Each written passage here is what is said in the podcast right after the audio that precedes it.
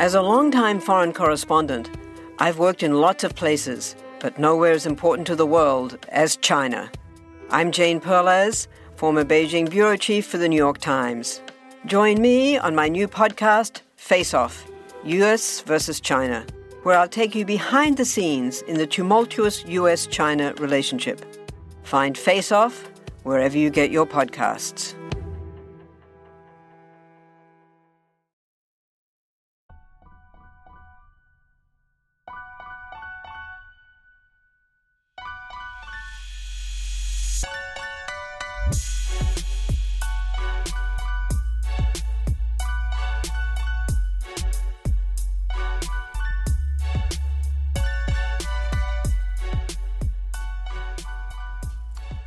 Going on, guys? Welcome to another episode of Bro History. It's uh, Henry Zamota, and we have Danny Abdeljabbar. It kind of looks like from here you have been maintaining your beard a little bit more than usual, have you? Or oh no? yeah. Am I, uh, am I just making that up? Yeah, no. I I've been straightening it. You know, it's just something that I like to to do when I'm bored. Just straighten it. Straighten it. yeah, you know, I've got a comb and everything do you use special beard shampoo? Uh, no, but I have special beard wax and oils. Oh. oh. It seems like too much maintenance. See, where I'm at Not right really. now, I haven't shaved in about five to six days, and I'm at to the point where my face, I start scratching like I'm Tyrone Biggums. so I need I need to shave probably tonight before I go to bed. Like this is how right. this is only I can grow the beard. I just can't handle the inconvenience and how you can't handle the beard. You can't handle it. You may you you may. It's one thing to grow beard, but you got to handle that motherfucker. Right. I can't. I can't do it. My face is too sensitive. Uh, but it's looking good. Next episode, you should come out with like full a full flunge uh, Donnie Johnny Depp Pirates of the Caribbean type of like braids in your beard. I can do it, uh, and I also have. Why not? It would I've be been, hilarious. I've been, I've been uh, Captain Jack Sparrow for Halloween once. So, uh, oh. if you oh. remember, actually, you probably wouldn't remember that. That was before we met. But yeah, I can probably do that. Should I do one of the podcasts, just like do random live stream in in a, one of the random ridiculous costumes that I do? Yeah, I'll dress up like Tarzan. I still have a costume. I still have my Tarzan costume. You know what everyone should do? What? for you know for these face masks. So when you go outside, instead of wearing like the the surgeon mask or just wear a Halloween mask, just wear a Halloween mask. that counts, so right? If you're, that yeah, that, that counts. It covers your face. So whenever you if you walk outside and you run to the grocery store, everyone's like, you know, there's a Freddy Krueger, there's a werewolf, there's a vampire. I love like this Pinhead, idea. There's yeah. Pinhead. There's uh you know, some Resident Evil character. um, there's zombies, and then when aliens look down on Earth and they're like, you know, when they because we recently there have been UFO sightings, right? Yep, that's true. A lot of them when actually, they're yeah. when they're monitoring us, they'll be like, "Oh, look, it's a planet full of monsters. I guess we won't invade." well, depending on what there, the aliens there's Dracula. Like, depending on what the aliens look like, they they might already think we look like monsters. So specimens is probably the correct term. Mm-hmm. Mm-hmm. But um, yeah, let's let's get started. Um, thanks for for anyone who's joining us right now. Uh, we're doing this podcast live. It's Thursday right now. It's Thursday night, so we usually do these on Wednesdays, but uh, we we both got held up, and, and we, we, honestly, we didn't really have too much time to catch up on the news. But the first thing I wanted to bring up before we, you know, jumped into some of the main topics is uh, just some like you know some updates on things in the Middle East that we've been talking about. Um, I don't know if you saw today, but Lebanon Lebanon's economy crashed today.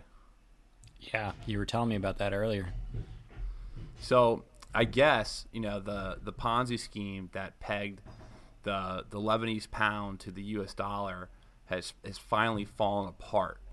Hmm. And the government, they came out with their economic data, and uh, their GDP, I think, decreased by 6.9% in the last year, and then they expect it to decrease this year by 13.8%. Whoa. And 48% of the people who live in Lebanon are underneath the poverty line, the Lebanese poverty line. And you know what's funny? these there was protests all year or all of last year, the end of last year. There was these raging protests, and, and they were peaceful protests. They weren't riots where people were killing each other. However, it was this was something that was going on. Like, did you see any of those videos where these protests would be like a bunch of people dancing and like twerking? Yeah, in totally. Lebanon. Yeah, They seemed kind of fun. Yeah. But uh, now everyone, I guess, not had fun to anymore.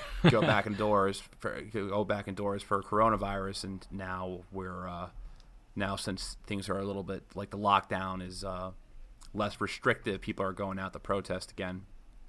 But I guess essentially what happened is that, um, well, what's going to happen is that they're going to have to they're going to be forced to take an IMF loan, and their pound fell from a dollar fifty per US to now it, below four dollars. Whoa. So essentially, if you had money in a Lebanese bank, you probably lost all of your money. If you're listening to this show and you had money in a Lebanese bank,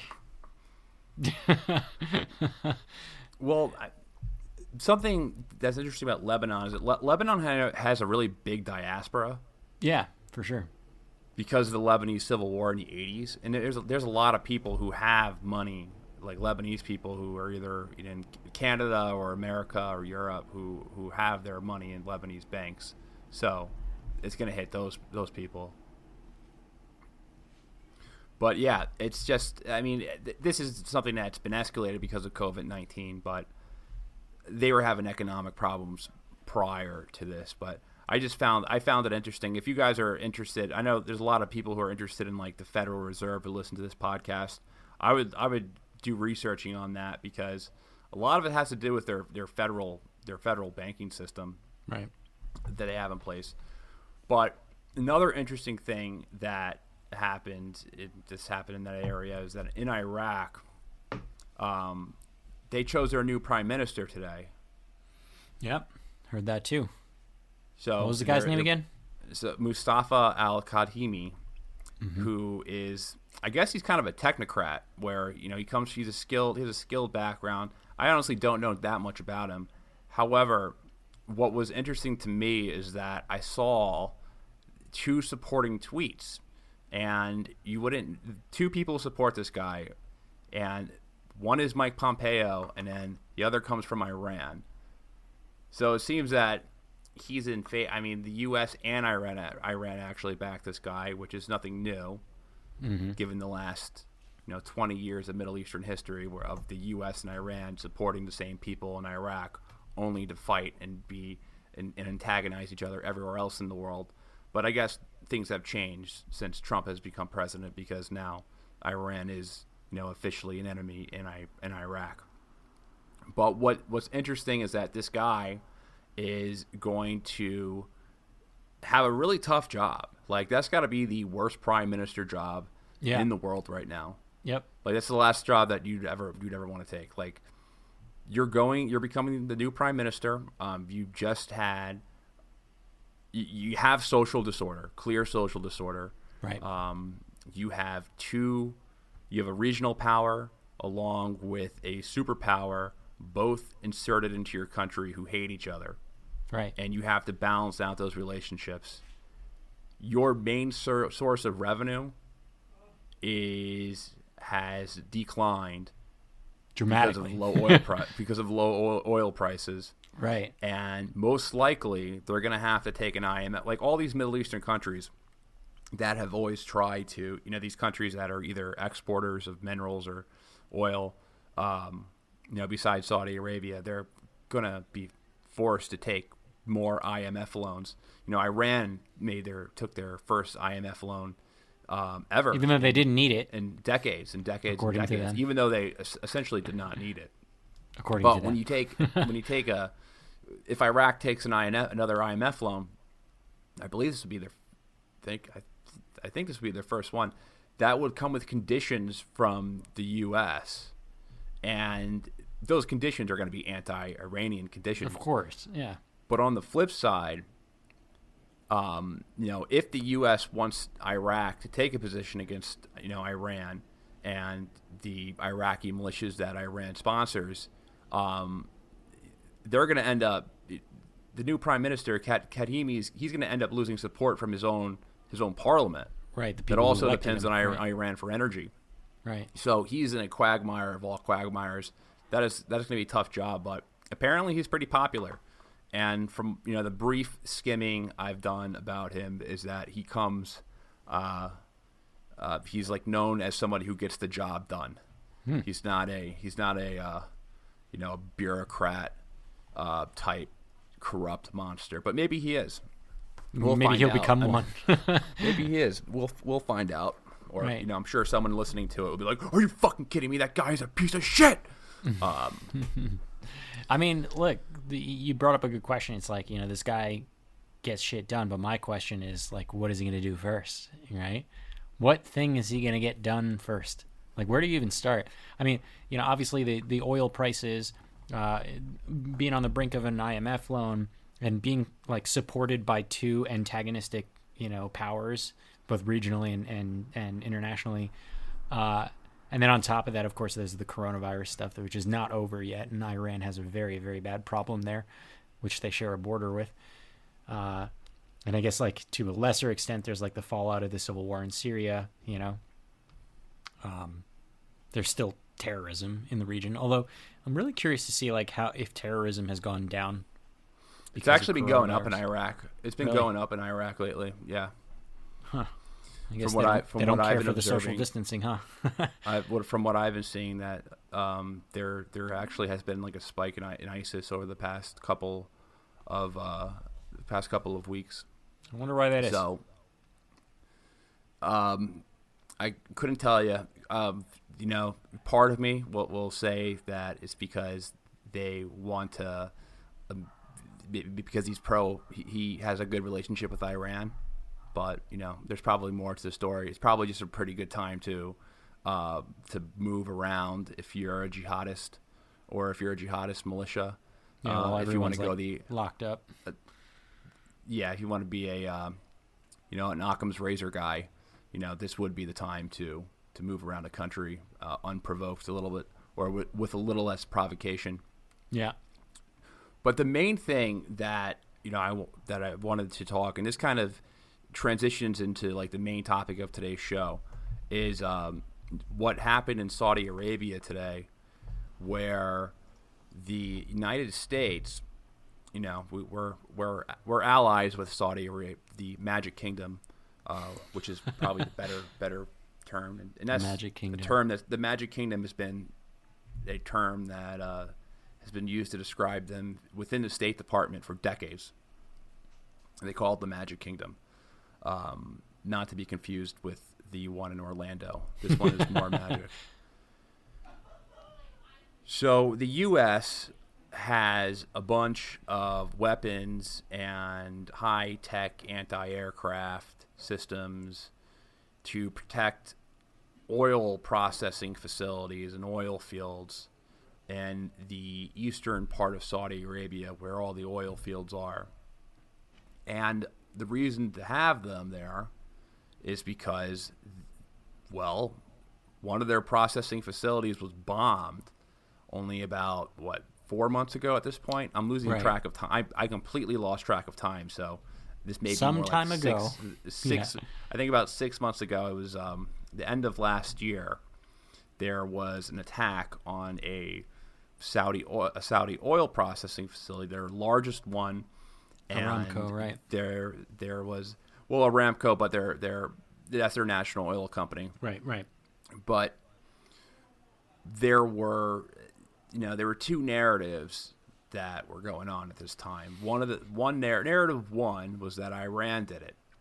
And iran did it with a cruise missile which honestly is feasible to me. Like i still think that's probably sounds like it could have happened.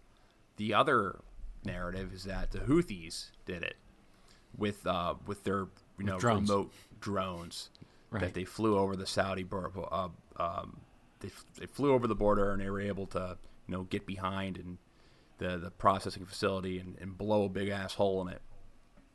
Um, and I guess I guess the third narrative is that they both did it, but the Houthis claimed responsibility for doing it. Right. So you know, there's that. You know, they did say they did do it. Um, there could be political reasons for that. Who knows? I think most likely they probably did it together. That's honestly kind of like how I, what I what I think that I they were both involved in it. Iran I denied denied it. Houthis said they did do it, um, but I think they probably did it together. Now, what's interesting is that right now, I mean, there had just been an oil war uh, between the U.S. and, uh, excuse me, in Saudi Arabia and Russia, um, where Russia was uh, producing more. Saudi wanted them to produce them less. Saudi, being the biggest oil producer in the world, said, hey, you can't beat us this game. And they started flooding the market. When they flooded the market, that hurt U.S. oil. Trump said stop. Then COVID 19 reached a new level, caused demand of oil to go down. Then all of a sudden we have negative oil prices. Right. Like, so with that and with, you know, the, this is really killing like the oil industry, uh, you know, in, in Texas and Louisiana, you know, our domestic, you know, fracking companies, you know, energy, our domestic energy companies, uh, you know, those politicians of those states, they have an interest in protecting those industries.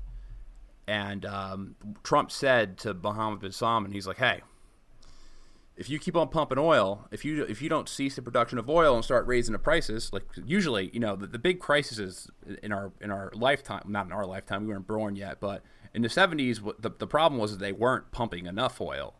Right. That they were, they had an embargo. Now it's It the opposite. issue, there's right. too much. Mm-hmm. There's too much. So Trump is like, "Hey, man, I can't. If if you guys are gonna keep on pumping oil, I'm not gonna be able to protect you from the politicians, uh, the congressmen, who represent these oil companies in these states. They're gonna they're gonna go push for anti-Saudi legislation." And that's also you have to take in mind that that's those are typically Republican states who are Right. going to be more supportive of things like military interest in Saudi Arabia and Israel. So doing that was kind of risky politically in the US. Now, Trump made the decision to remove their Patriot missile systems from Saudi Arabia, which protect those fields um, and those facilities. And you know, to be completely honest, they're vulnerable. Like they've they've shown to be vulnerable. The reductions apparently though were based on an assessment that Tehran no is no longer a threat to US interest. That's the word that's the word on the block. Really? Just like that? Yeah. Don't worry, they're not they're not a threat anymore. Ah. I mean, on the one hand, you know, going back to the Houthi thing and, and the We just gotta worry about their proxies. it's like, Like, on don't- one hand, there's like two narratives. Like one narrative is like it, it, it whatever whatever narrative narrative fits the you know specific circumstance that they're in right now. You know, Iran is a menace. They're glo- they're destabilizing the Middle East. They're going to destroy the global oil supply. Um, they're striking Aramco right from Tehran Now they're like, go their for it, destroy the, They work hand destroy in hand the with their proxy networks and Hezbollah and the Houthis and Iran. And so on one hand, there's this threat that's causing so much terror in the Middle East, and I mean they definitely do have a lot of influence and do have a lot of uh, militias that are traveling around, and I think that they're closer with the Houthis, or at least they had been closer with the Houthis more so than ever uh, previous to the war in Yemen. However, um, it's just funny that you know you're you're taking these missile systems out of Saudi Arabia, saying that is no longer a threat to U.S. interest. yeah. But I mean- you've been spending so much time pumping this big big bad boy up, where it's like you know why don't we put more Patriot missile systems in there? So And they've been moving my troops. And my question like that, is: yeah. is this is this punishment? Is this punishment to Saudi Arabia? for what? For the oil issue? Yeah, for the oil issue, for not for not making production for not making production cuts in time to save oil U.S. oil industries. I mean, that seems likely. Um, but I mean, like, like in practice, though, the Patriot missiles didn't really help Saudi Aramco facility when when it got hit by apparently the Houthis, maybe the Iranians, maybe both. You know, like those Patriot missiles didn't do shit against that. So if it is a punishment, like how strong a punishment is it? you know, it's more like uh, symbolic, if anything. You know, We're taking our missile system elsewhere now. well, they So- really are. Well, let's talk about where these where you know because there's there's a pretty big um, you know for for people like us you know who try to um, you know recommend or endorse more responsible statecraft. Um, you know we we like the news of of soldiers being moved out of the Middle East. right. However, and that's that's a trend that's been going on in Afghanistan, um, in Saudi Arabia. Uh, soldiers are, are leaving the Middle East, or at the very least being shuffled around. Um, we're now closer than ever to an actual peace in Afghanistan, which is great. Now, in Saudi Arabia, though, um, I feel like this is more is more so a punishment. But can you now? you were doing research on this. Can you uh, dive in here and explain maybe where these are going, or you know what's the deal with these with these uh, these Patriot missile systems and, and where they may end up in the world? Well, uh, you know, I, I said that to you earlier today, um, more as a joke. Uh, so specifically, these Patriot missiles aren't necessarily going anywhere. Where um, uh, about things that I want to talk about later, um, but it's ironic to see uh, that we're pulling out uh, land-based missile systems from the Middle East, specifically Saudi Arabia, uh, when at the same time we are increasing our land-based missile systems elsewhere in the world, and that's in China. Now, specifically, we're probably not we're, we're definitely not moving those Patriot missiles from um, from Saudi Arabia to like the the Asia Pacific, but uh, we are um, kind of boosting up our uh, our arms here. Um, so there was a, a special report in Reuters um, here that um, claims that the U.S. is now basically rearming uh, itself in the uh, Asia Pacific theater. Um, and they are doing this for a very specific reason, and it's to um, to basically counter the China's huge missile supremacy in the in the region. Um, and I've had my finger on this pulse for a little while, but um, it, it has become very, very clear uh, after reading uh, this report and others that China might have a leg up on us um, in the in the short term. How much have you heard about this? You're filling me in right here. I, I've been I've been hearing about like the missile system movement, but I haven't heard the take that they have a leg up on us. Yeah, Like, yeah. or so- do you mean a leg? uh, Do you mean a leg up on us on just like what's on the ground there, or Yep, Because the the. U.S. because what's uh, navy wise, like Ah, I got some. I got some interesting stuff on Navy too, um, but it's it's all with a grain of salt. So let, let's let's maybe well, get started. Well, can you can you explain just about just Mm-hmm. U.S. naval supremacy in in that area over the past you know couple of years at the very Forever. least? Um, for yeah, for no, so forever. Um, for our ever. you know, starting starting with Yeah. the casino ship that they purchased and trans and turned into Well, a, Okay, so so fun. I'm jumping around a little bit here, um, but evidently, and and this is true, China's got the biggest navy in the world right now. Right? They might not have the most well-equipped navy, but it, they have more vessels, right? Uh, right now, and they're definitely bumping that up by a whole lot. Um, I joked a while ago when we had a kind of conversation, a podcast about uh, aircraft carriers, and I joked about you know China's carrier because what they did when they got their hands on their first carrier, they didn't build one themselves. They actually purchased one uh, from Ukraine, an old like Soviet style one. Uh, and it's one of those ones with the ski jump at the top, and you know the ski jump at the end is basically you know like a like an old archaic uh, method to, to launch planes. Uh, like you need a, a slope to get them off the ground. Um, so they're not very effective. Um, but the way that they purchased it was really funny because they actually set up a shell corporation and lied to uh, the Ukraine and said, "Oh, you know, we're we're a casino company, and we're going to transform this old, you know, aircraft carrier into a giant floating casino. And then they got it, and then they were like, "Psych, we're making this into an aircraft carrier." So they started retrofitting it, but because they lied, uh, the Ukrainians aren't helping them.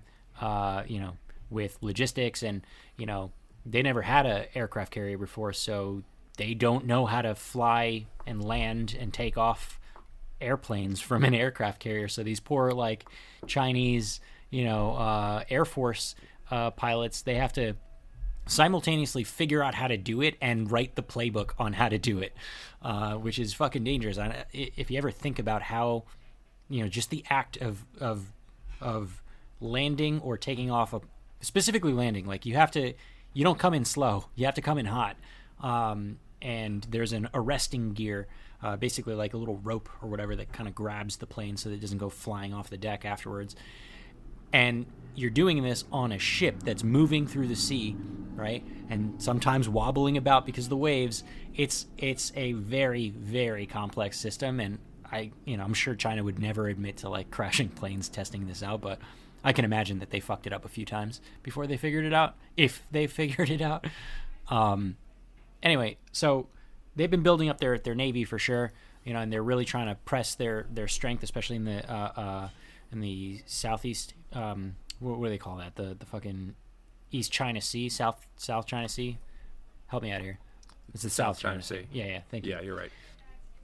Um, but really, where their power is is is just kind of scary right now is with their um, intermediate and short medium range land based missile launchers.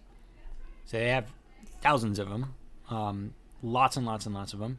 And, you know, wh- why is this a problem for us? Well, because their range allows them to strike, you know, our, our Navy. Uh, it doesn't allow them to strike our mainland, but our super carriers, things like that, you know, our carrier groups, any naval vessel you know, that comes anywhere close to their mainland is in striking range of these. And they've been setting up these fake ass islands in the South China Sea to like basically claim, you know, uh, sovereignty over them. And they just put missile launchers on them all over the place, like ground based missile, missile launchers.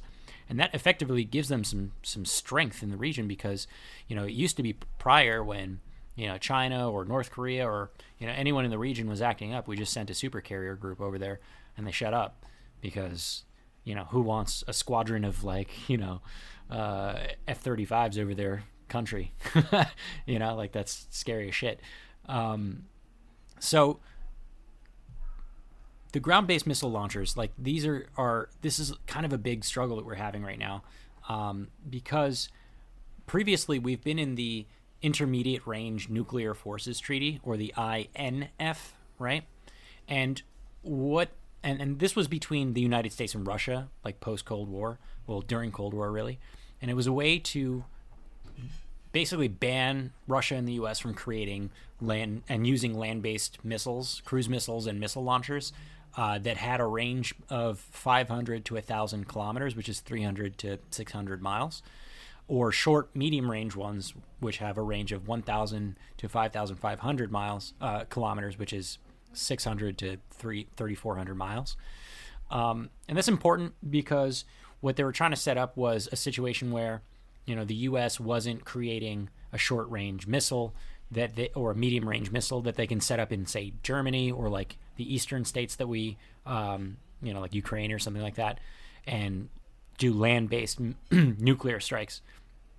And same thing for Russia, right? They didn't want Russia setting up, um, you know, short range or medium range missile systems and hit parts of uh, Eastern Europe or even Western Europe for that matter. Um, and so this this treaty that we were in for a while uh, basically prevented us from creating and developing and, and, deploying these systems. Although I have a sneaking suspicion that we always had them in the first place, we always kept it super hush hush. But um, kind of recently, uh, Trump uh, in 2018, in October 2018, he decided to withdraw the U.S. from the treaty. And the, the reason why was because he said that the Russians weren't complying. He's probably right about that, but also it's a weak answer. And when it happened, I remember covering this and talking about it, and I was feeling pretty upset about it because I was like, why are we now just going to go ahead and increase our arms race. Like that doesn't sound like a very good idea. Um, but reading this again from the context of China, it's starting to make more sense. I still don't like it, but it's starting to make more sense because China wasn't in the INF, right? They weren't in this treaty. They were allowed to build as many fucking missiles as they wanted to. Medium, short, long, doesn't matter. They can make them because they weren't in this treaty. And so in that time, they've been able to amass a massive amount of these missile launchers. And, you know, we talked a little bit uh, when we were talking about like uh, uh, uh aircraft carriers and strike groups and things like that, that, you know, a missile launcher with a 800 mile range could hit a you know a cruise um, a strike group that's like way offshore, and because they can do that, it forces that carrier strike group to stay farther and farther away from the Chinese mainland, um, so that they're not in danger, right? The problem there is it kind of makes an aircraft carrier obsolete because the airplanes that are on the aircraft carrier don't have enough range to fly a thousand miles in both directions to you know to do a sortie, right? Want to learn how you can make smarter decisions with your money? Well, I've got the podcast for you. I'm Sean Pyles, and I host NerdWallet's Smart Money Podcast. On our show, we help listeners like you make the most of your finances. I sit down with NerdWallet's team of nerds, personal finance experts in credit cards, banking, investing, and more. We answer your real-world money questions and break down the latest personal finance news the nerds will give you the clarity you need by cutting through the clutter and misinformation in today's world of personal finance. We don't promote get rich quick schemes or hype unrealistic side hustles. Instead, we offer practical knowledge that you can apply in your everyday life. You'll learn about strategies to help you build your wealth, invest wisely, shop for financial products, and plan for major life events. And you'll walk away with the confidence you need to ensure that your money is always working as hard as you are. So turn to the nerds to answer your real world money questions and get insights that can help you make the smartest financial decisions for your life. Listen to NerdWallet's Smart Money Podcast wherever you get your podcasts. Hey there, I'm Dylan Lewis, one of the hosts of Motley Fool Money. Each weekday on Motley Fool Money, we talk through the business news you need to know and the stories moving stocks on Wall Street. On weekends, we dive into the industries shaping tomorrow and host the experts, authors, and executives that understand them. Tune in for insights, a long term perspective on investing, and of course, stock ideas. Plenty of them. To quote a listener, it pays to listen. Check us out and subscribe wherever you listen to podcasts. So it, it kind of like renders our, our power there kind of not useless, but it definitely threatens it. Um, and so we're trying to build up all these missiles and it's really threatening our uh, the United States' like grip on the region in terms of like military power, especially in, in disputes of the South China Sea. Um, and you know, since pretty much August 2019, we we formally withdrew from that and off to the races. Like we're we're at it. Um, so apparently, the Pentagon wants to arm Marines with versions of the Tomahawk cruise missile, which is normally launched from U.S. warships uh, but they're putting it on like land-based uh, um, um, launchers, and we're also developing a bunch of like long-range anti-ship missiles, both for air and sea, um, and uh, basically we're we're trying to take the tactics that China has been doing and turn it on their head, um, which is basically set up a bunch of fucking missiles in the region so that we can suppress their admittedly massive, not very well equipped navy. What are your thoughts on that? So, I guess my question is are like, all right, so l- let me just um, make sure that I'm following you right now. So, sure. This is this treaty that Trump left is the is the Obama treaty from 2010 with with U.S. and Russia. The INF treaty. Yeah. The, are, we, are we talking about the start the new START treaty?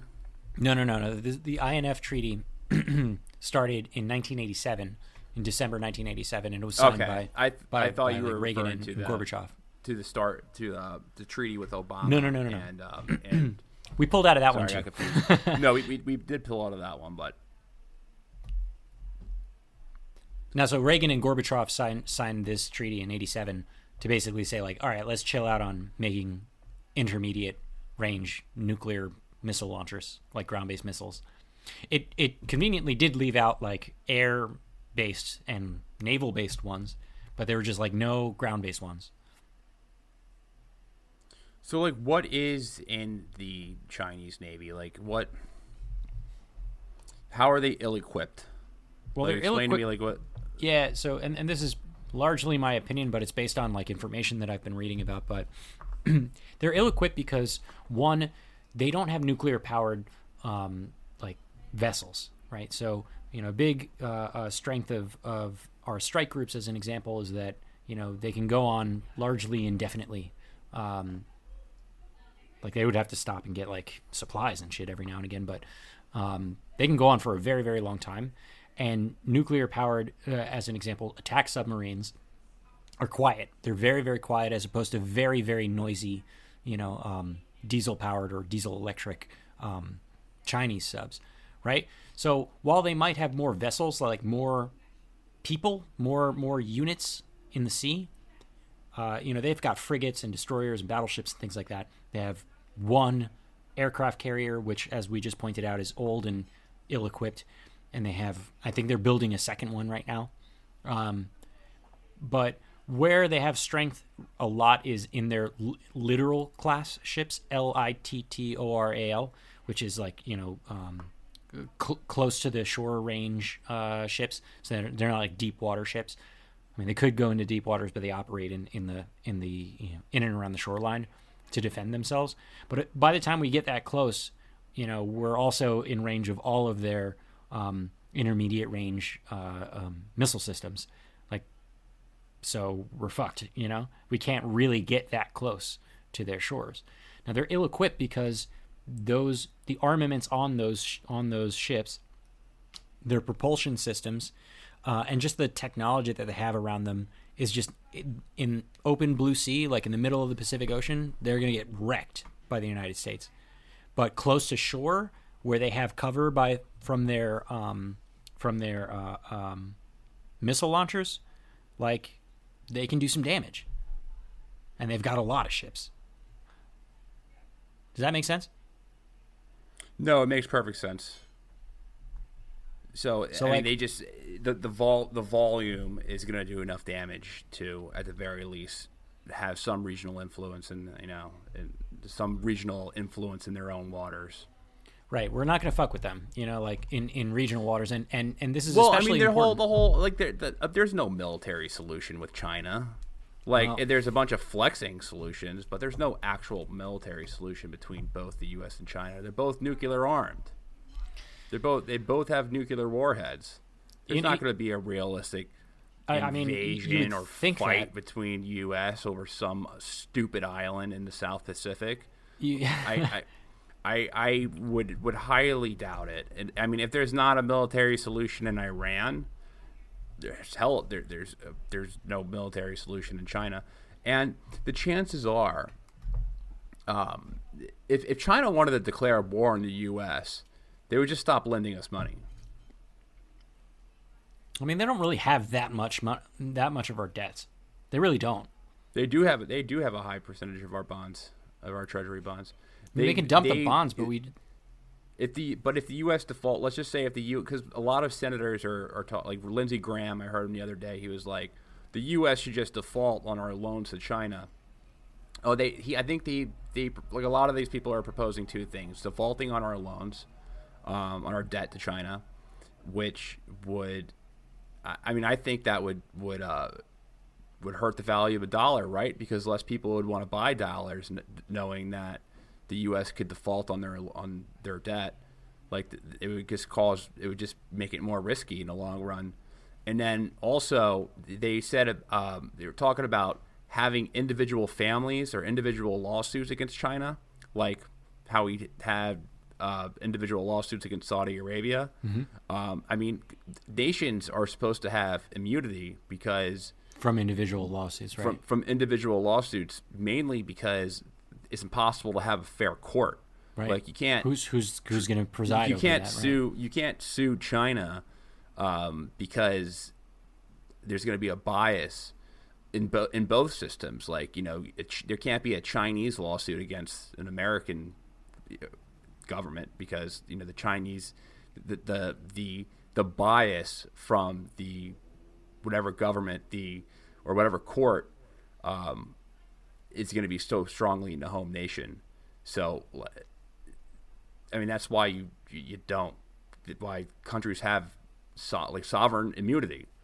Um, so I, I don't think those are actual solutions. Maybe flexing flexing nuts is something that you that we could do, but I mean, I don't think that the U.S. is going to go to well, so, go to war. I the, think on the contrary. So while I don't, while I agree, and I think that we definitely don't have like an all-out war plan, like that would never work out. I mean, wouldn't work out with Iran. Why would it work out with China?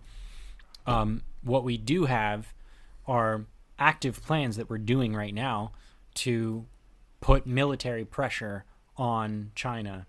And they have similar plans against us. So right now what we're doing is we're trying to we're trying to put missiles ground-based launch missiles to counter their missiles and basically do the same thing that they're doing but in their home court, right? So right now, now that we're completely unchanged from the INF treaty, we can build these missiles, we can deploy these missiles, and you know, obviously, we have strong ties with Japan.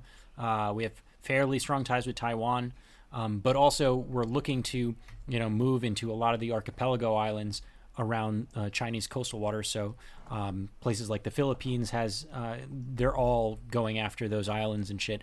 And so what the plan right now is to stockpile a bunch of um, a bunch of missiles, like in the short term.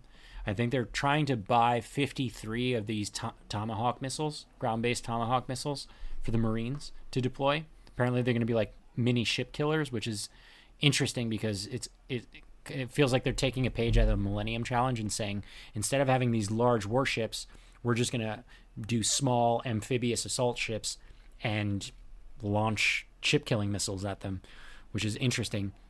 But if the United States goes through with its plan, basically what they're going to do is line the coast, the coastal waters, uh, in the areas that we have um, that we have like influence over with ground-based intermediate range missiles, which would effectively combat their navy, their large navy, and it puts the same pressure on them as it does on us um, in terms of like how we can operate in those waters.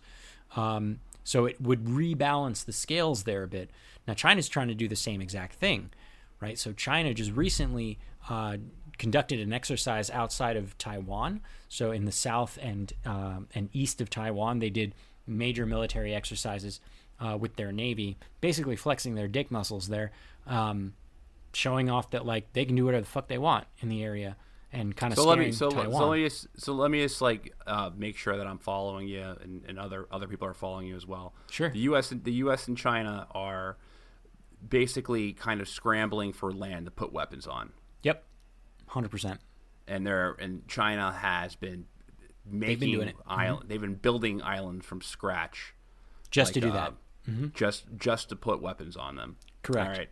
So they're in a I guess a scramble or I guess a scramble would be the best way to say it for what any land that they can they can take mm-hmm. like what or that they so, can influence. Mm-hmm. Okay, so what are so what so what is the U.S. looking for? What is China looking for? Just anything that is uh, that they can get some type of influence either through their you know their monetary system or you know whatever influence that a government can put on a smaller nation. Yeah, for sure. And and you know, one of the one of the main like first island chains that the United States is eyeing to start putting missiles is in the control or in the sphere uh, of the Philippines.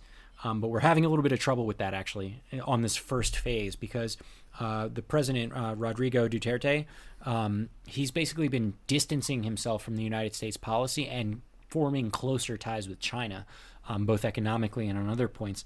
Um, and this is pretty important because there are some strategically important like islands in in the Philippines that we could be utilizing to secure shipping uh, routes, but also just um, to be able to like uh, uh, do military operations around.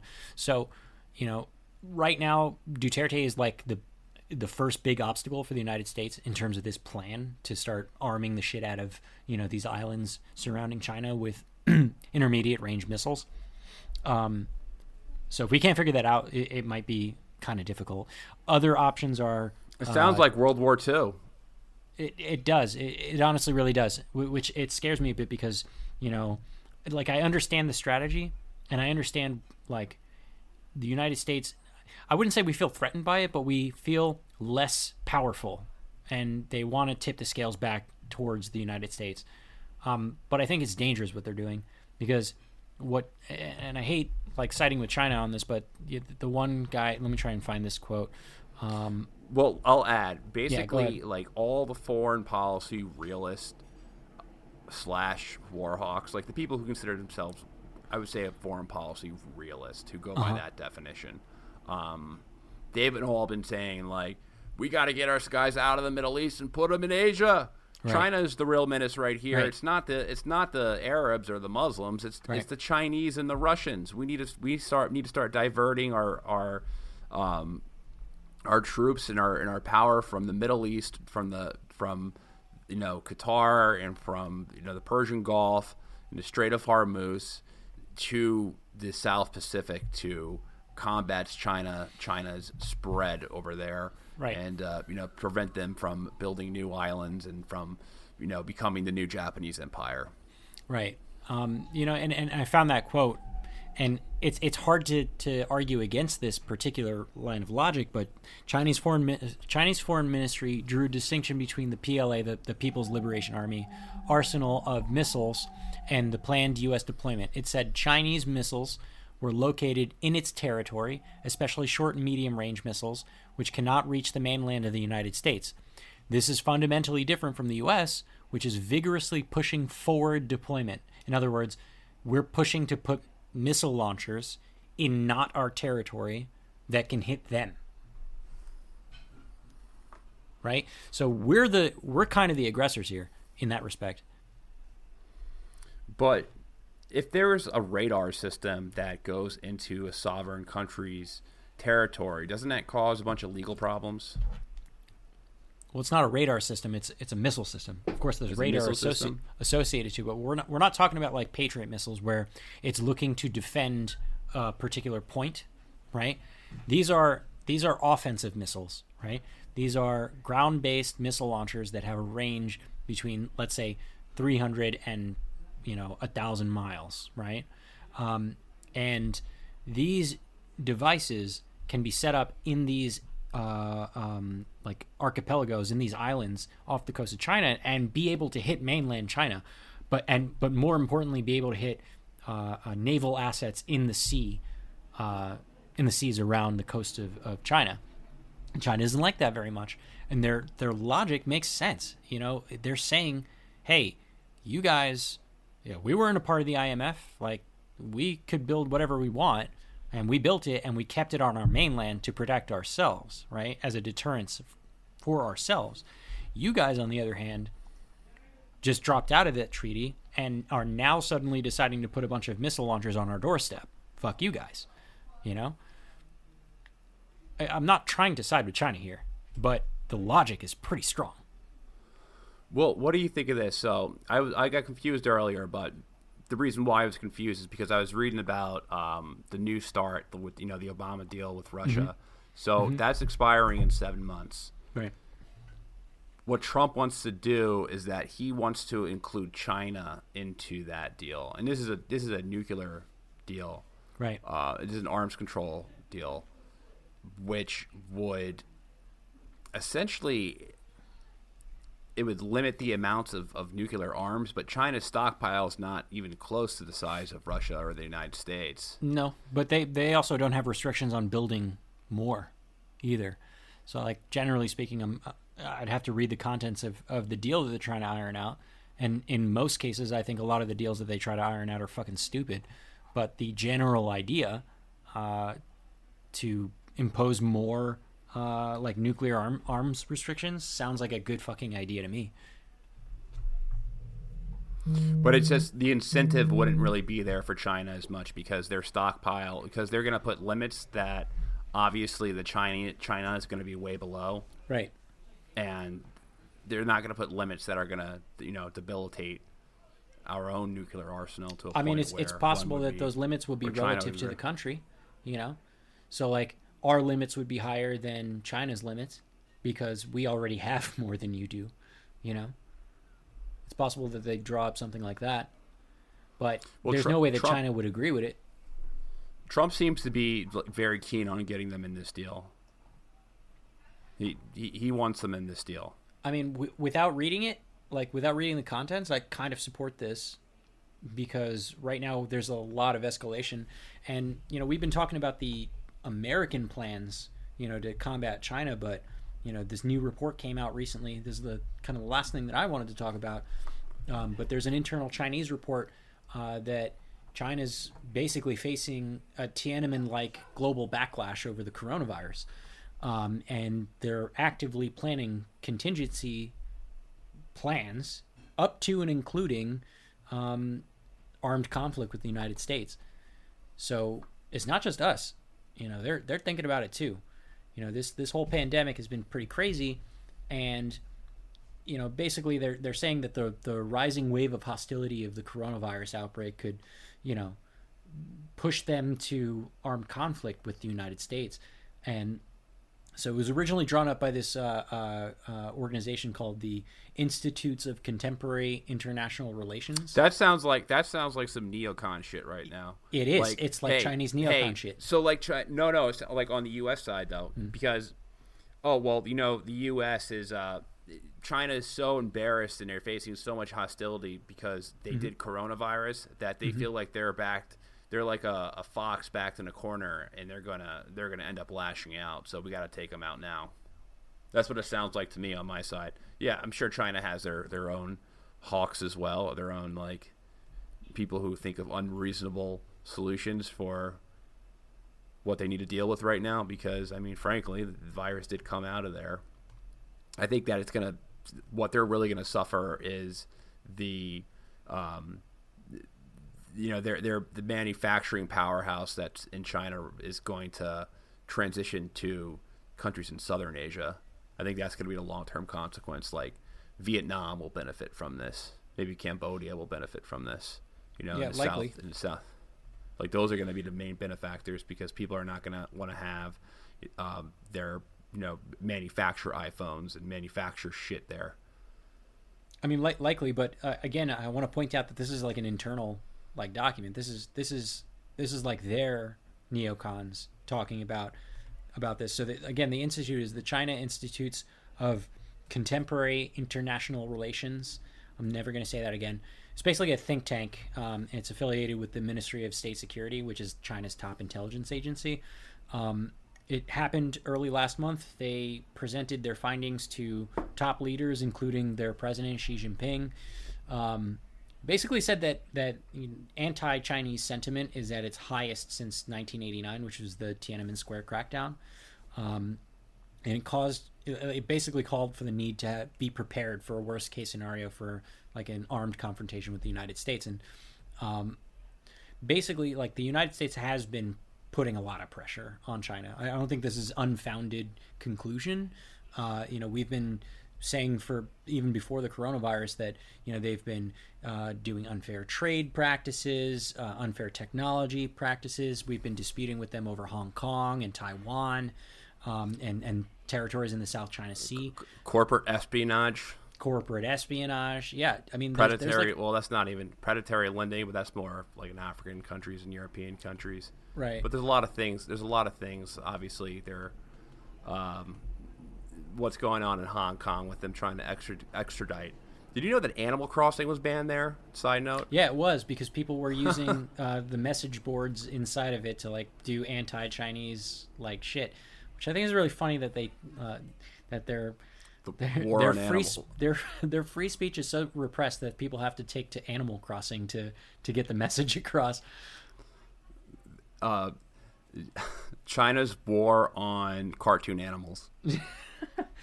Well, I mean, they already have one war against one cartoon animal. It's Winnie the yeah, Pooh. Yeah, Winnie the Pooh. so they have to continue that war. that you gotta and Peppa, find. Peppa the Pig. They don't like Peppa the Pig either. I don't know why. I forget about that one. they just think he's a disgusting animal. um, anyway, and, and, so like kind of continuing on that, like Trump has been talking about raising, uh, you know, uh, tariffs, new tariffs on China. His administration has been considering doing some other retaliatory measures against China because of the outbreak. You mentioned one before, you know, defaulting on on Chinese loans.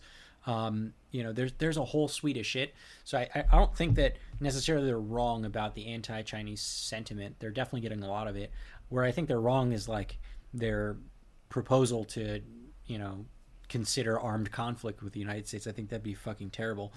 Um, well, here's the thing, though. There's there's so much market interest in China still, right? You know, where you have the NBA making deals in China, and you have Disney making deals in China. There's so much right. corporate interest in China because there's billions of people there that are potential consumers of your products. Right. Um, I think that interest will will um, that corporate interest would, would honestly prevent their prevent a hostile military action. Yeah, maybe. Uh, I don't think there. I don't that, really but... think there's necessarily a lobby like like well, you know, the MIC is always pushing for more weapon sales, but right. I don't think even they really want a, a actual conflict with China, just because right. it would be so harsh.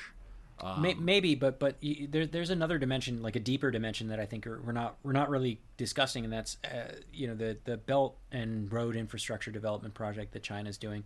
Um, you know, yeah, like there's a huge consumer base in China, and there could be corporate interests that would you know dissuade Chinese military, offensive or defensive, frankly, you know, uh, against the United States. But more importantly, there China's getting anti-China sentiment from outside of the United States as well, right? And their big infrastructure project, the Belt and Road um, project that we've discussed over several different podcasts, and just to catch you up, in case you weren't, uh, you're just joining us for the first time. Basically, China wants to recreate the Silk Road, right? And what they're doing is they're creating huge infrastructure projects to link up through uh, land bridges, Henry's favorite word, roads, um, across Central Asia and through to Europe so that they can establish better supply chain, better, um, you know, uh, um, like global exporting because they, they're a huge export economy. And right now, how they export things is like if they want to export something to Europe, they have to like fucking swim all the way around, you know, uh, Literally under swim. Indi- yeah, they swim over uh, all the way under like India and shit, and like go up either around Africa or through the Straits. You know, so it takes a fucking long time, right?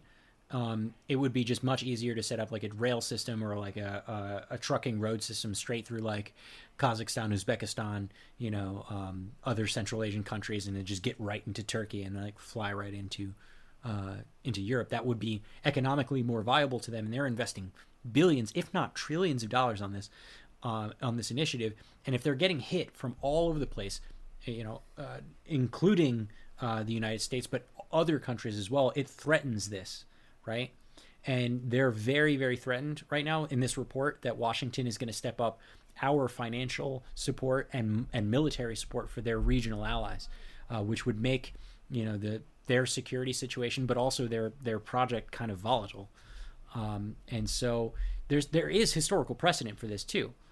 Um, after the Tiananmen uh, Square um, aftermath, uh, the U.S. and a lot of Western governments uh, imposed huge sanc- sanctions against China, uh, including uh, banning uh, re- banning or restricting arms sales to China and banning technology transfers. Right. So you know, if we take this in in summation, right, anti-Chinese sentiment because of coronavirus, you know, really threatens not only just you know from the United States, but kind of from from a global perspective. And it's not just because they have consumers, but it's because they're investing heavily in infrastructure projects outside of the outside of their their country to bolster their export economy, right? And if that is at all if the confidence in that is at all undermined, it really fucking throws a wrench in their system which is back which is backing them into a corner and they are thinking about you know armed conflict with the United States because of it um, it's it's pretty nuts you know and and they've been doing all they can right now to to you know propagandize that they're somehow the heroes of this. I mean, they've been trying to basically prop up their propaganda around the fact that they're donating a lot and that they're selling medical supplies, you know, to the United States, but also you know other countries, and like sharing their doctors and their expertise on the on the virus, and they're trying to like do a bit of PR there. I mean, they went and they saved Kim Jong Un. Yeah, apparently they did. He's a, he's alive, by the way. He's alive because of them. Spo- spoiler alert! You don't have to listen to our last episode now. yeah, Well, it's all mean, bullshit. Don't listen to it. we we said that he wasn't dead. What, like two minutes into it? Mhm. Yeah, I definitely knew he wasn't dead. There was no way that he was dead, and we didn't know about it already. Um, but yeah, I mean, this is this is like real shit that's going on right now in China, um, and you know, between that, between COVID nineteen, and between you know us pulling out our our um, pulling out our missiles from Saudi Arabia and basically, in a nutshell, moving them to Asia Pacific. Uh, it's Diverting a, them somewhere and then putting more missiles there. We don't know if they're the same missile system. No, they're like, the definitely same not, Serial numbers, like- but let let's just for the visualization, Right. let's just paint it that way, where they Yeah. actually shipped th- those forces like in a board game or something. Like, Yeah. I will take my piece and move it. To the Knight to E4. Oh man, I watched the, the entire marathon of that the other day. Yeah. and it was honestly pretty great. does, does not does not get hit. Does does not uh, ever get tired. no, no, definitely. Um. Yeah, man, that's fucking is kind of crazy. We'll It see what comes out of it. You know, I get, yeah, we'll see what happens. We'll see if a war breaks out. Hey, little- if a just a war breaks war, out, we'll let you guys know. yeah, it'll be. You'll you'll you'll hear be it here first first. hear about it. You'll hear it from bro history first if there's a war between U.S. and China. Yep. Mm-hmm. We all know how important it is to keep your eye on the money and not just your own. To follow trends, track financial situations, follow gains and losses, check out the Yahoo Finance Podcast. Every day, we'll give you a quick overview of the latest market and financial news that you need to know. You'll be able to hear about the biggest headlines in the business world in three minutes or less, right after markets close. It's perfect to listen to while you make another cup of coffee or work out a new budget. Check it out now. Listen to Yahoo Finance wherever you get your podcasts. That's Yahoo Finance wherever you get your podcasts. I mean, it's so it's so. Uh, right now, I'm in a position where I'm still like. I think we're all in this position. Nobody knows what's going on, even in their respective industries and fields. Like, you could be a practicing, you know, a primary care doctor, um, who does not know what the fuck's gonna happen. Yeah. To your practice. No. Or to your industry, and you're in healthcare Right. the banks don't know what no the fuck is going. They Yeah. have no. So I want to do a quick follow up on some of the episodes that we've been doing regarding a lot of the loans and the stimulus packages that the U.S. has been giving out. Um, so there was this New York Times article that was released today, and it's titled "Small Business Counting on Loan Forgiveness Could Be Stuck with Debt."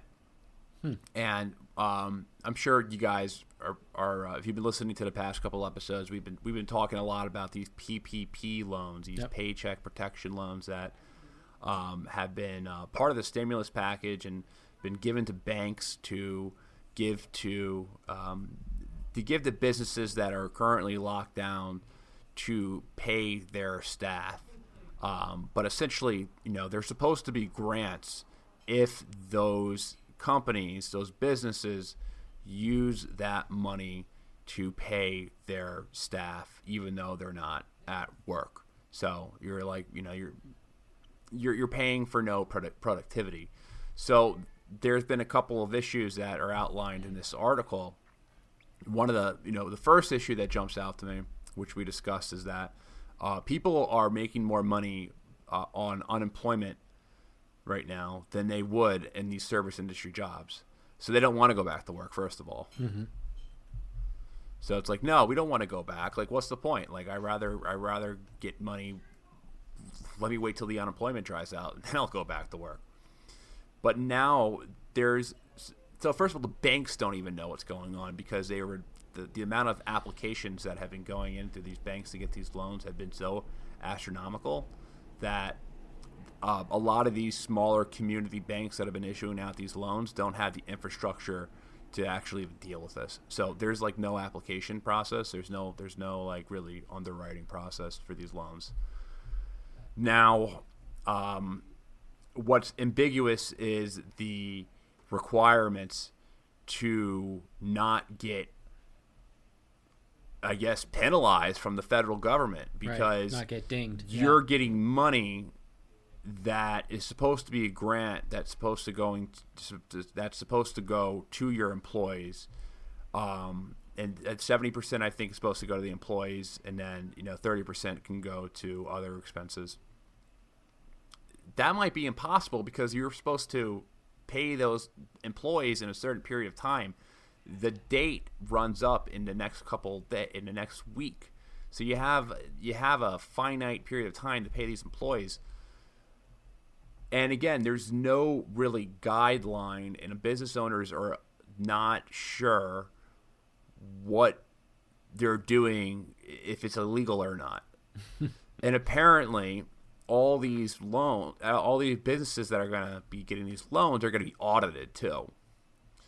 So they're like, "What the fuck do we do?" So what they're doing, a lot of what a lot of businesses are doing right now is that they're getting these loans and they're just putting them in their bank account, and they're probably just going to give them back.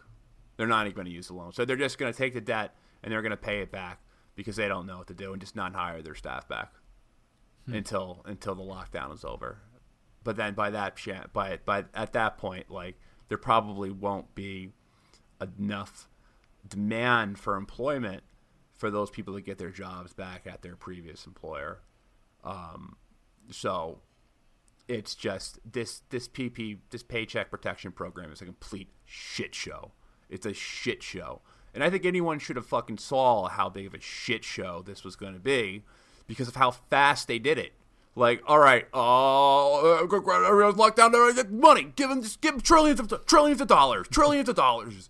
All right, all right, five five hundred billion dollars to work. All right, give them another three hundred billion. Just like th- just tossing money and just throwing money at these problems. And I mean, first of all, a lot service based businesses typically have our, our paychecks away, our, our, our rent checks away from going out of business. Right. Like the margin, the profit margins in the restaurant or the retail industry or a lot of these small businesses that people are kind of thinking of when they think of like, you know, getting bailed out because it's not their fault.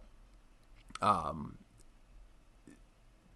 it's very, very you you and I both know that most of these businesses fail anyway. And sometimes it's not of their own fault. It's just a very, very competitive market in the restaurant industry, in the service industry, in the hotel industry, in the hospitality. These are very competitive markets with low margins. So a lot of these people who are taking out these loans are going to be stuck with the debt in the long run.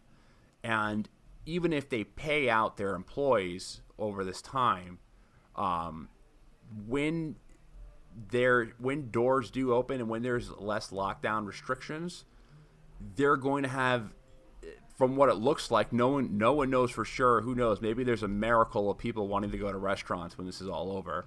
Um, Honestly, have you been outside recently? It feels like there's a miracle for people wanting to go anywhere right now. There's uh, that is that's fair enough. I'm sure some there's going to be some businesses that make ahead. Like they're gonna they're gonna make a lot of money. I think it's going to be a lot of businesses that appeal to younger demographics are going to be the ones that are going to really do well. Maybe that have a lower uh, price on the menu, you know, or not, you know, like a place that has a eighteen dollar glass of wine will probably not do as well you mean, as a place like with like five dollar Bud Lights. not a dollar menu, but like I think the places yeah. that are going to do well are going to be like um, the divey kind of bars that you know people go to grab drinks or watch games and things like that. Especially if this happens before football season, I think mm-hmm. those those yeah. types of restaurants will will rebound. Um, I think the ones that will fail will be like the ones with like super high prix fixe menus. Like I don't think I don't think that people are going to want to go to those or want to spend the money on those. But who knows? I mean, it, I mean, like look, you gotta. I guess you could look at. I guess you could look at the you know the industries that did well after the the you know the recession, our last major recession, and mm-hmm. see how they bounce back. But I mean, this is a whole different animal because yeah. it's, you know this is a pandemic virus, not just the recession. Right. I don't know. It's crazy, man. My, sense my two cents um, on this is like I know that you and I don't totally agree on on you know the money that we've used to to stimulate our economy and make sure that it doesn't um, completely bust. I think we both agree on on the the way that that it was carried out. Like it, I, I would agree that you know we're like we understood we needed to put money to solve some of these problems, but just like how they decided to do it was a fucking nightmare. Um, and I think part of this problem, again, I'm not an economist, but part of the problem for me is that, you know, these PPP loans were basically like trickle down economics you know at a massive scale with a massive you know with a velocity that was just ridiculous right? So they were just like we will give you business a loan and you must pay your people the money most of it by i don't know what date and also maybe you don't owe us but maybe you do you know? So like the incentives on paying your employees was unclear. You know, the the parameters and the rules there was unclear, and but the idea was if we give these loans to these businesses, then they can pay their people, and then you know the people ultimately don't lose their jobs, and they can you know have financial security. Uh, they should have just skipped the middleman and said, if you're a person, here's some money. And if you're a business and you just need to keep your doors open, like pay your basic bills, here's money for that not like try to funnel the money to the people through a you know through a, the business. It just it that was that was in my opinion doomed to fail. I mean if they were going to do anything you might as well just put money in people's pockets. Yeah like, that's what i'm saying. that, like that, straight up that, in people's pockets. Yeah like just put it if you were going to put a stimulus bill and like not have like these and I'm not saying I'm not saying I'm endorsing this. I'm just saying this would be right. better than the system that we put in place. Exactly. Like yeah. you might as well just put a, a, bigger stimulus check in someone's bank account, right? Based off what they're or just a more consistent were. stimulus check, yeah. um, like, rather more... than mm-hmm. rather than like have this go through bank with like a kind of a weird application process. And you know there's so many different types right. of businesses that you don't know what businesses are actually closed down or what right. can't do work. And right. you know there's other businesses that have independent contractors that work for them and don't have full-time staff but you know the independent contractors may as well be their staff because they could be hired and fired at any time. Like you they still report to that person. Like, like do you pay so them do you not count. pay them? Like what? pay, like, yeah, yeah. like, they're being so it's just such a shit show. And to top it all off is that a lot of like large companies, there's publicly traded companies have have applied for these loans as well. Mm-hmm. And we went over this, yeah. I think two episodes ago. We yeah. went over all the bullshit of like all these like companies that are that are either cheaters have been public companies, cheaters yeah. have had who have been um, had fraudulent activity, who have lied to investors regarding their um, uh, regarding their uh, financial returns, health, yeah, mm-hmm. financial health, have received uh, money for these loans. And, you know, when they got some of them, like a company like Shake Shack, which has a million locations that does pretty well, and you would think would have some savings, you know, a rainy day savings mm-hmm. for a crisis like this. Um, they ended up being humiliated and had, having to give the money back. A lot right. of businesses are going through that process. But um, it's e- it's too easy to take advantage of because everyone's going to want to get a piece of that pie. Most larger banks are going to um, prefer their larger customers as well. So you know, a Bank of America or a Chase, they're gonna they're going to prioritize their business accounts that are doing um, well. Yeah, doing yeah, that are doing that are doing well. Um, so you know as far as like these mom and pop shops like you know jim's subways or jim jim's subways uh, uh jim's subs um or jim's meatball shop. Right. i'm making up a generic restaurant name. I, i'm having a tough job. Um they're they're not they're going to have to go through probably a different process than where they would normally get a loan. Um, and it's like a new it's going to be tough like it's going to be like a whole new process of And the and the employees of Jim's Meatball Shop are like, you know, at the very bottom of this terrible shitty stick, you know, because you know, what do they do? Do they are will they will Jim pay them? Won't Jim pay them? It really just depends on how Jim does at his bank. And if Jim gets the money from his bank, does Jim know that he doesn't have to pay that money back later? Does can Jim effectively pay out all of his employees in time to meet the minimum requirements? and is that enough for And the it- lockdown exactly. like that's isn't like enough? how Yeah. we don't even know when Jim subway can open again so what does it matter if he pays them for a month or two Right. like what does it fucking matter if they're not going to get a paycheck down down the road Mm-hmm. like it makes no fucking sense like this this whole fucking bill this whole fucking plan it was retarded like I just don't get it. Like I understand the need to act like you know politicians are going to want to act when there's a crisis and you're going to want to be like okay we got to you know we got to put some type of funnel money into pockets and all this stuff but they did it in such a dumb way. Yeah. Um Yeah. it did make it more complicated where people are scared scared to even use the money like it's just a joke. Yeah. Like, I, I mean, honestly, like like you said, the easiest way would have just been putting money in people's pockets, which is what I was in favor of the entire time. And it looks like actually they're trying to draw up another uh, multi-billion, perhaps trillion-dollar bill for a second wave of stimulus. And uh, apparently, the the Republicans are are obviously trying to block this, but uh, they won't sign off on anything because Trump wants to include a payroll tax cut for this which when you just just just like think about that for a minute like how the fuck would a payroll tax cut help people when people are out of work. Like you know? Like if you're not getting a paycheck how are you supposed to how is that supposed to benefit you you know? So just really fucking stupid. It's it's be it's just not it's it's government man. It's government. Like Yeah. like what do you think they're gonna think of? Like they're not gonna think of like something well thought of. It's po- like it's politicians need to act and look good. So they make very very tough choices very quickly without much research. And that's how you get these these uh, inefficient spending bills. It's it's basically like um, this is my favorite analogy. I heard it from Peter Schiff. It's like a blood tran taking a blood transfusion from your left arm and putting it into your right arm, and then spilling blood as you as you you know move the the syringe. Like it's just uh I don't know. I'm kind of just speechless and very fru- and very frustrated about what's going on. and a listener here um, or a viewer, Bora, says, "Should I invest in war stocks?" Probably. I mean, war stocks always go up. I Yeah. mean, yeah, why not invest in Boeing, Lockheed Martin Raytheon, Boeing? Lockheed Hey, look, hey, yeah. Boeing is perfect. Boeing is getting is getting bailed out, Right. And guess what? Boeing's planes fall out of the sky.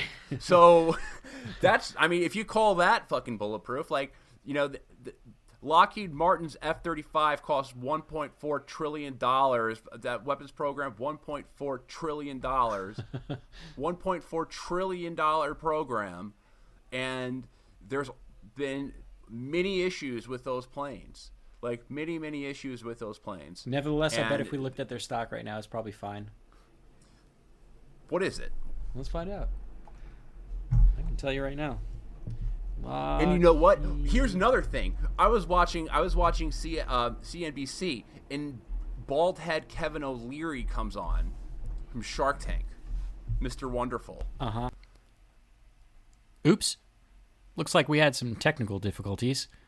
Apparently, my mic unplugged, and, uh, well, you're not going to hear the last 10 minutes of this episode. But if you're interested, and you want to hear us rant about Kevin O'Leary and our opinions about buying war stocks, you should check us out on YouTube and watch the live stream there. As always, like, share, subscribe, rate, and review the podcast if you're on Apple. We'll see you guys next week.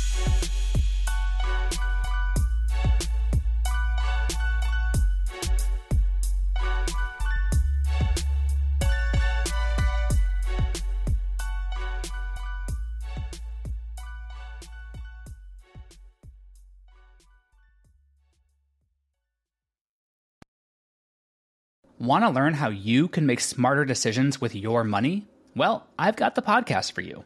I'm Sean Pyles, and I host NerdWallet's Smart Money Podcast. Our show features our team of nerds, personal finance experts in credit cards, banking, investing, and more. And they'll help you make the most of your money while cutting through the clutter and misinformation in today's world of personal finance. You'll get clarity on strategies to help you build your wealth, invest wisely, shop for financial products, and plan for major life events. Listen to NerdWallet's Smart Money Podcast wherever you get your podcasts.